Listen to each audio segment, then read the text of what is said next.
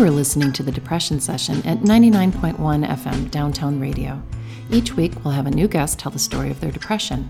I'm your host, Laura Milkins, and thank you for joining us on the Depression Session. Just a note for my listeners, I want to make sure you understand that this is a show about depression, and some of the content can be triggering, so please take care of yourself if something on the show brings up difficult feelings and seek professional help if you need it. Thank you. Hello, and welcome to the Depression Session on Downtown Radio. Today we have with us in the studio Scott Shoemaker. He's a liaison in hospice and the author of two books about his own struggles with mental illness called Taking Steps Toward Mental Wellness, Book One and Two. We'll be right back with Scott, but first I'd like to talk about family. So, my mom is going home. She's going back to Michigan, and I know I'm going to miss her. And at the same time, I'm a little relieved so it's one to have, it's wonderful to have my mom visit, but it's also, I'm, I'm looking forward to having my house back in some ways. And, and, you know, it's just, it's a little bit stressful to have your mom and your, you know, living in your house. I don't know why. It's just, it's both stressful and wonderful. It's like I get home at the end of the day and she'd be all excited to talk to me and I'd be all exhausted. so it's been, it's been really, really, really great having her and I'm going to miss her a lot.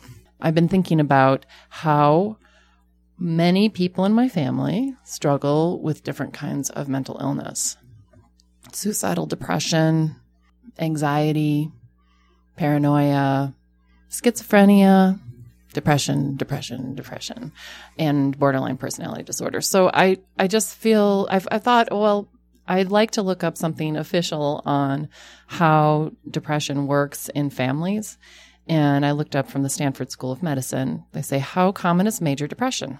At least 10% of the people in the US will experience a major depressive disorder at some point in their lives. Two times as many women as men experience major depression. How do we know that genes play a role in causing depression? Scientists look at patterns of illness and family to estimate their heritability, or roughly what percentage of their cause is due to genes. To do this, we find people with the disease who have a twin and then find out whether the twin is also ill.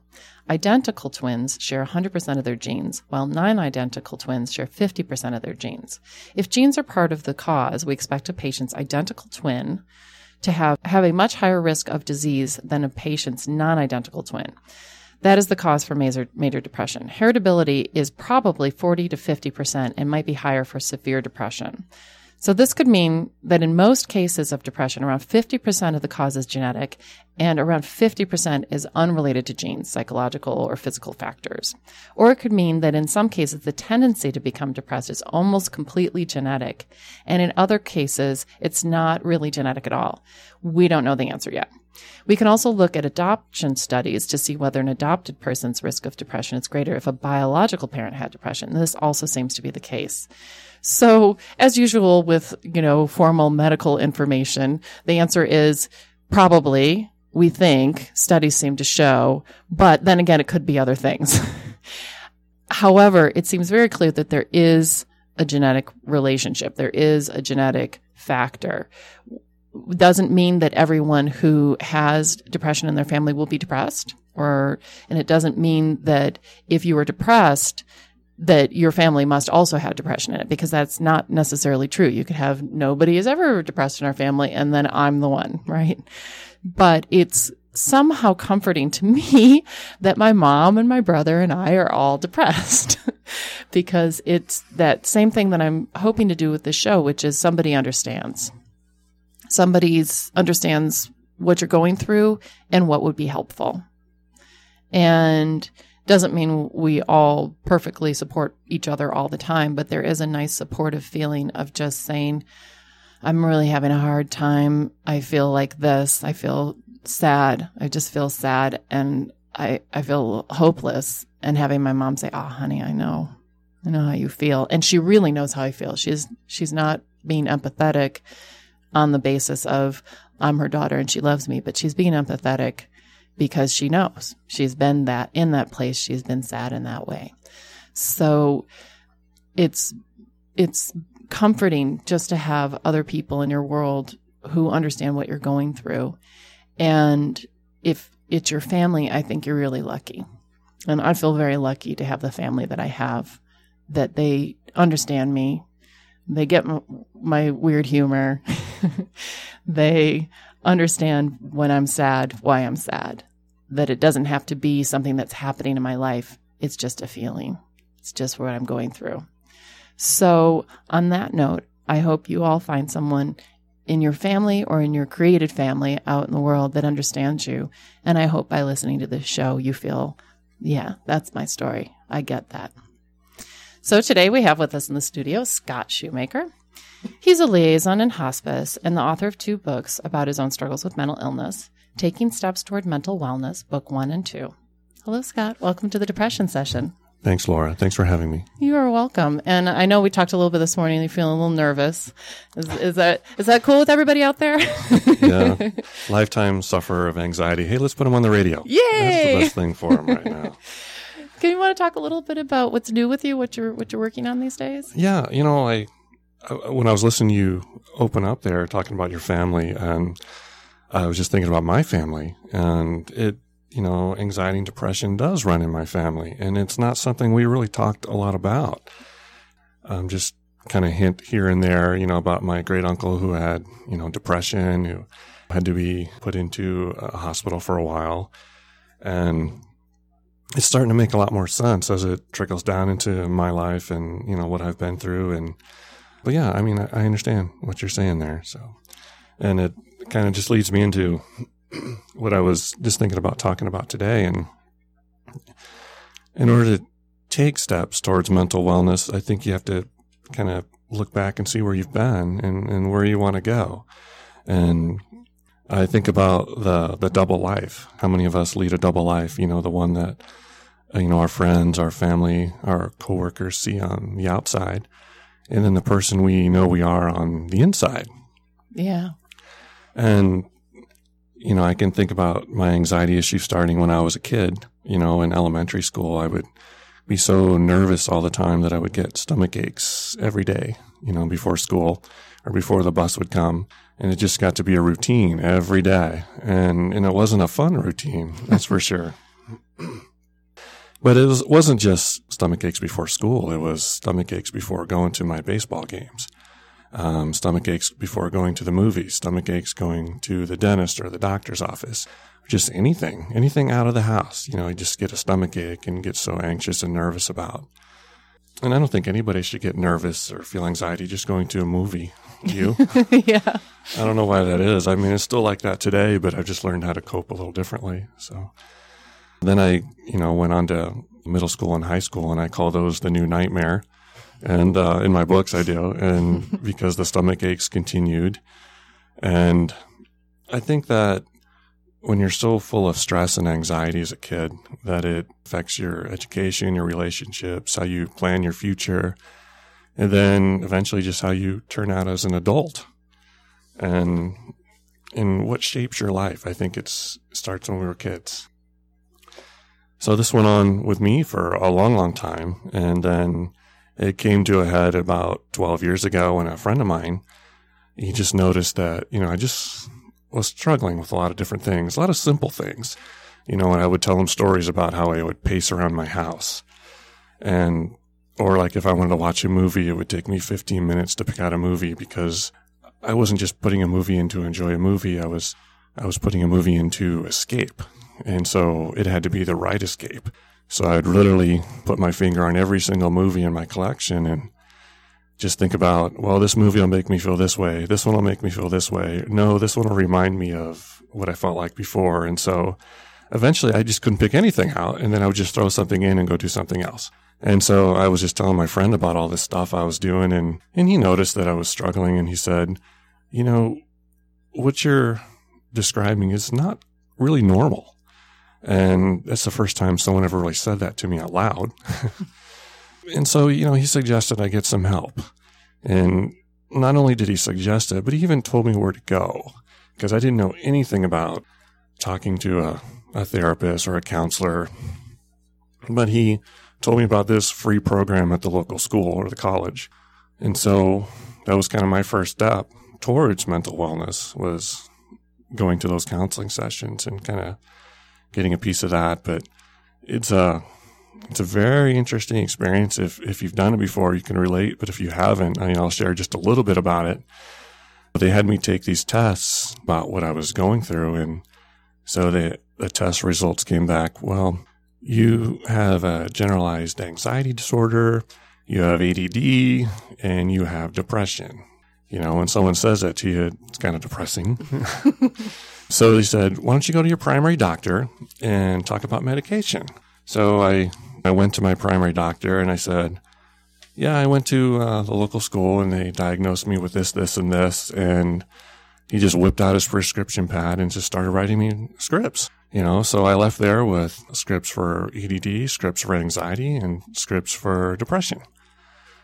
And so I, you know, started taking those. This went on, you know, for a while, but it really wasn't getting better. And I can talk, if we had more time, I could talk about all the different doctors and all the different medications, but I think it just went on and on for several more years because you just think you're kind of in a routine now. And so, but if you're not really willing to accept what you're going through and that it's not going to get better, the medication's only going to get you so far. And that's what happened to me. So I started taking like natural supplements. I started mixing in like Vicodin and muscle relaxers and eventually, you know, I was so desperate to not feel anxious or anxiety or depression. And I was also anxious to get sleep finally that I would just start taking handfuls of pills every night and then I'd start downing them with NyQuil. That only gets you so far too. And then you start getting a little nutty because you're really not getting quality sleep. You know, you're kind of forcing yourself to lay down and forcing yourself to relax. And that's just not natural. So it came to a head a, a, few years back, and then I was talking to my doctor, and he gave me a, a referral for a psychiatrist. So I went there, and we talked for a while. Then he put me on some different medications, and then you know he finally got the mix right. So that was nice. You know, I finally got some sleep.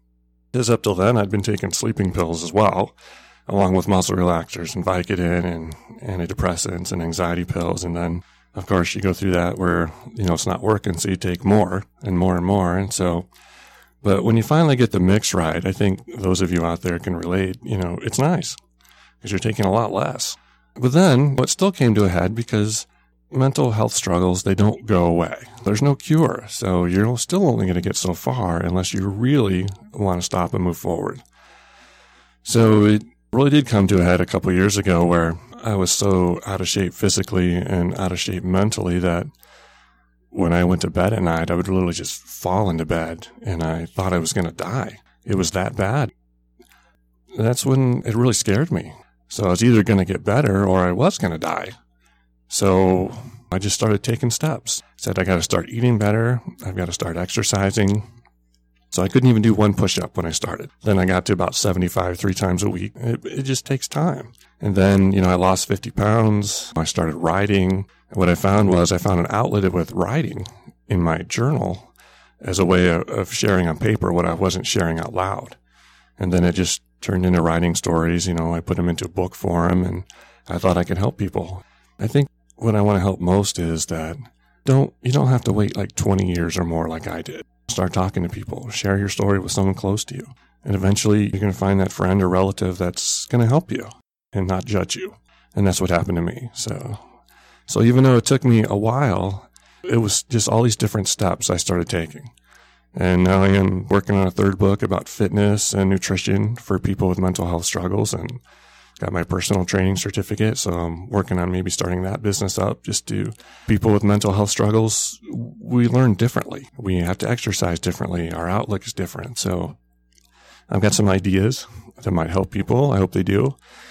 But that's kind of where it's at. So I started my website, sharingmentalillness.org. I've got a uh, there's a book fair today I'm going to be at. I don't know if I told you about that. So it's going to be at Unity of Tucson Church. It's on River from like 11 to 2 if someone wants to come out and say hi. Or just go to my website and you can send me a message and I'll respond. Thank you. Thanks so much for You're your welcome. story. And I'm I'm I'm really impressed by how how much you're open about like what it's that that hole you can go down with medication. You yeah, know? you know, I was I had probably three or four different anxiety pills I tried, and then then I was doubling and tripling them, and it wasn't working. So then I realized, you know, that really wasn't the answer. It was just if you don't realize medication's just a little bit there to help you cope, then you're in for a pitfall there. Yeah, and it's it it, it kind of brings in those connections that I see between people who, who try substances, people who try medications, people who, who get obsessed with something, you know, that looking for something to, to help and, and to make it go away and that it's not going to go away. You're just going to find coping mechanisms. It's not like one day, woo, you know, never again. Well, I feel anxious. Never again. Well, I feel depressed. Well, I, and it's like that acceptance. I think that's really what's great about your story. It is. I, you're talking about the addiction thing. It really, when I was writing, it really gave me more of an insight into people, uh, why they do what they do. Because I can remember just in the last few years, you know, I, back when I was just kind of at the bottom, I was just wandering the grocery store looking through the alcohol section, thinking, well, maybe if I just buy a bottle of this and then down that, that'll actually make me feel better. I see people do it all the time. But, you know, I, I've got a stomach issue, thankfully. So I, I couldn't do that. I couldn't drink alcohol. So but I wanted to, oh, so many times. And, but you're right. It's really just about stopping and admitting to yourself, you know what? I, I do have a problem. There's no cure. So I can either move forward and go backwards. And so I decided to move forward. So I'm hoping that I can help some other people.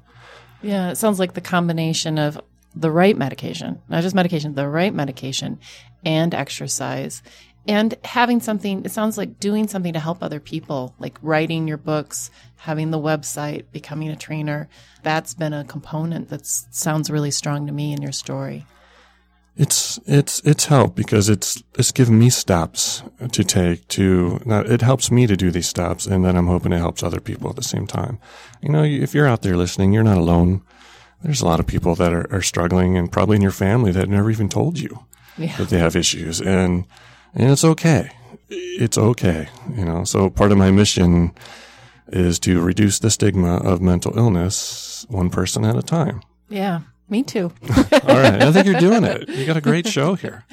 I was also thinking, I, I meant to mention this in the first part when I was talking about it, but I feel like it's, it, it works now too, which is the family component.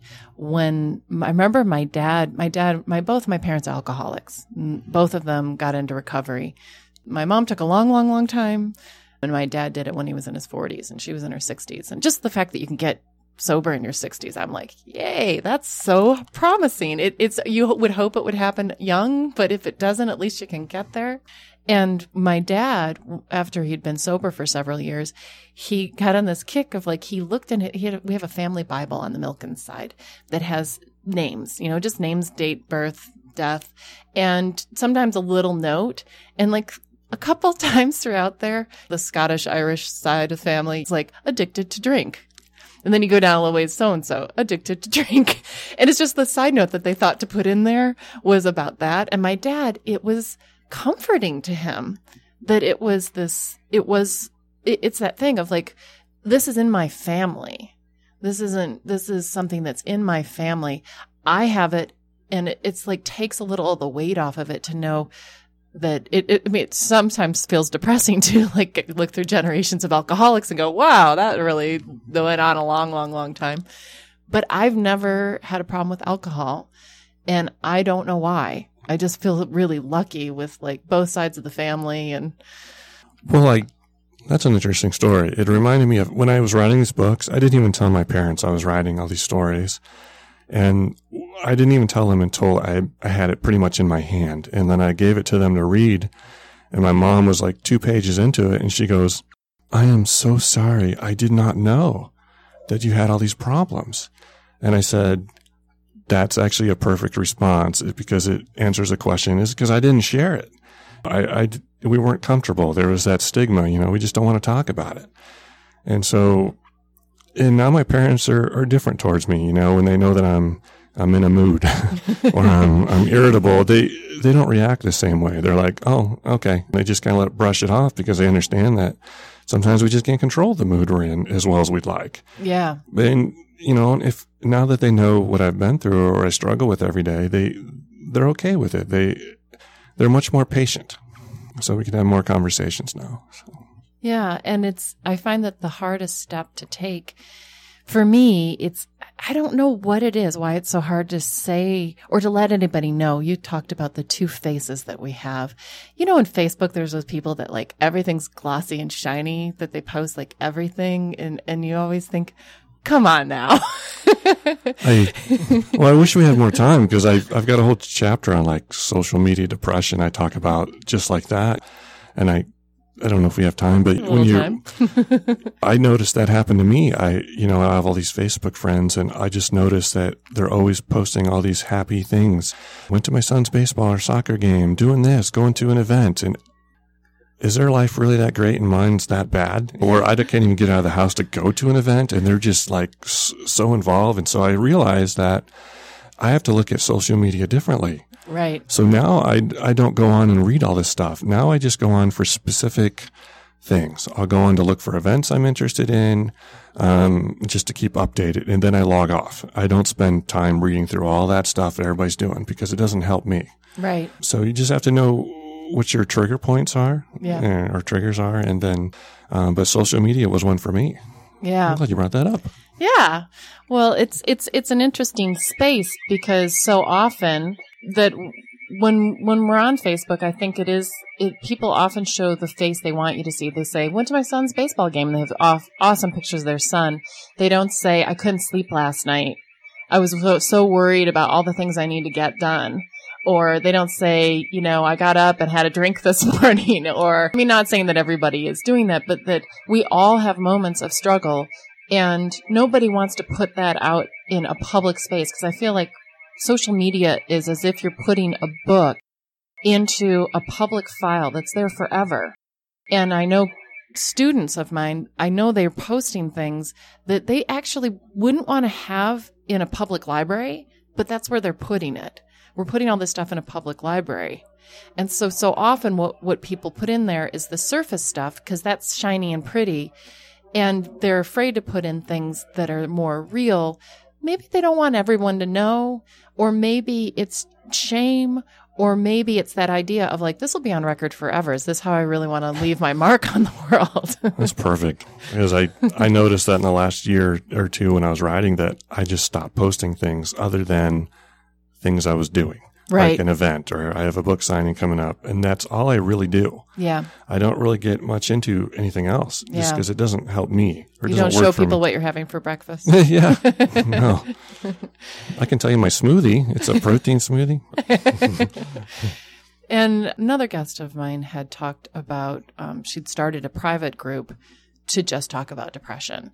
And I think that social media can work really well for those sort of things to have, like having your website where someone could just write you and say, I, I'm going through this. I, you know, I, I, I read your last post and I'm going through this and you could relate and you could write them back. There, there are nice ways of, because we do have those two sides, the two faces you talked about, the face that we show to the world of like, hey, I'm doing great and everything's fantastic and I'm wonderful and you're wonderful and we're all wonderful and we're going around great and nobody ever gets sad. Nobody ever gets tired. Nobody ever goes sleepless nights. You know, nobody ever uses substances. There's this like that side. And then there's the, the side that I am reluctant to tell friends when I'm struggling for so many different reasons. One is you don't want to burden them, and two is why would they care? And of course, you know they'd care, but it it just feels like a downer, right? To say I'm struggling, and yet when you tell someone, like with the show, when I tell people I'm doing a show on depression, they they kind of go, "Oh, oh," or they'll go, "Oh, that's so great." I don't know if I could listen. Yeah, I, I'm with you. Um, but you're doing a good thing here. It's, helping to reduce that stigma so people will start talking about it more. So people won't be afraid to get help, afraid to talk to their friends or family. And I just noticed that my Facebook posts changed over the years as I was kind of, as my double life kind of started going away because I started, mm. I don't really have the double life anymore because who I am now is, it's kind of open to the public. So it really makes me think a lot more about what I say, what I would post or write about. And I think it'd be nice if almost everybody was like that. I think uh, social media would look a lot differently. We're all being genuine and honest. Yeah, then you'd see who your friends really are. Yeah. I was like, we should write that down. Yeah. and the other the other point I wanted to bring up was how anxiety and depression and like the, the, the so many of those things go hand in hand and I think most people experience them from childhood on and you know, I, I've always had, I, when I read the depression statistics and it was like 10% of the population will have a major depressive episode at some point in their life. And I'm, um, life, and I'm like, well, I'm hanging out with the 10%. I thought it was everybody. And sometimes I think it is. It's just who gets help or not, who, who shows up on a statistic or not. I'm with you. I think there's a lot more people that, well, what I've noticed is, you know, when I'm talking to people about the books, I've had so many people just open up and start sharing their stories about themselves or their family members about anxiety or depression or ADD or struggling with bipolar, you know, issues. And I'm just like, feeling like I'm just listening, you know, now. I'm not even really talking as much as I was. And because uh, people are, are, like, well, Scott's going to share it. He put it out there. So uh, now I can share it back. And they feel better. And some of them are like, I can't believe I just told you all that. and I'm like, well, that's fine. That's, that was my goal. So, you know, you're not alone out there. You opened a door. Yeah. You opened a door. And the last thing that I want to talk about is the the ways that we get help and and the variety of ways that we get help. The ver- like like that each story is completely unique. Each one of us finds our way to well-being in different ways and that struggle is part of it and that like it's just like it's like depression isn't going to go away. I don't think the struggle really goes away. It just gets easier. Yeah, I've got a I'm trying to think of the the tagline that came to my mind when I was when I was writing. It's um, our future depends on our ability to cope rather than our ability to plan. Yes. And uh, what's what I figured out is I wasn't being I couldn't plan things because I wasn't dealing with what I was my mental health struggles. So as soon as I started dealing with those, I started to be able to plan things. It, and so if there's things you want to do, work on those things that will allow you to get to that point so you can plan it so that you can plan that your future will come together because you got your present figured out yeah, a little bit. and you know, it's it, ask somebody to help you. Yeah. If you have a close friend, they probably know you very well and they know your weaknesses. Especially when you start talking about things you can't do, they'll probably tell you things that you have done mm-hmm. that are good. Mm-hmm. And you know, when I first was having to release these books when they were coming out, I was kind of an emotional wreck. I couldn't even talk about it without getting all choked up because it was just for the first time I was actually sharing this stuff. So one bit of advice I do have people that say, well, I wanted to, I want to write a book. I go, well, let me tell you what can happen is if you've been bottled up all your life and you decided to put it on Amazon and to the world, it can be kind of an emotional roller coaster for you. So just kind of be aware of what might happen. Yeah. And so that's what happened to me, but now I'm doing okay. So. Yay. Well, on that note, thank you so much for being on the Depression Thanks, session. Laura. I want to mention again that if you found some of the content of today's episode triggering, please seek professional help and call 911 if you feel like hurting yourself or others. I'm not a licensed therapist, and this show and the station are not endorsing any remedies or products. The purpose of this show is to destigmatize depression through storytelling. You can find a link to mental health services on downtownradio.org on the About KTDT page. To listen to the podcast, or if you're interested in being on the show, contact us at www.thedepressionsession.com. You've been listening to The Depression Session on Downtown Radio Tucson with music by Septa Helix. Find us on Facebook and Twitter at The Depression Session Podcast. Thank you.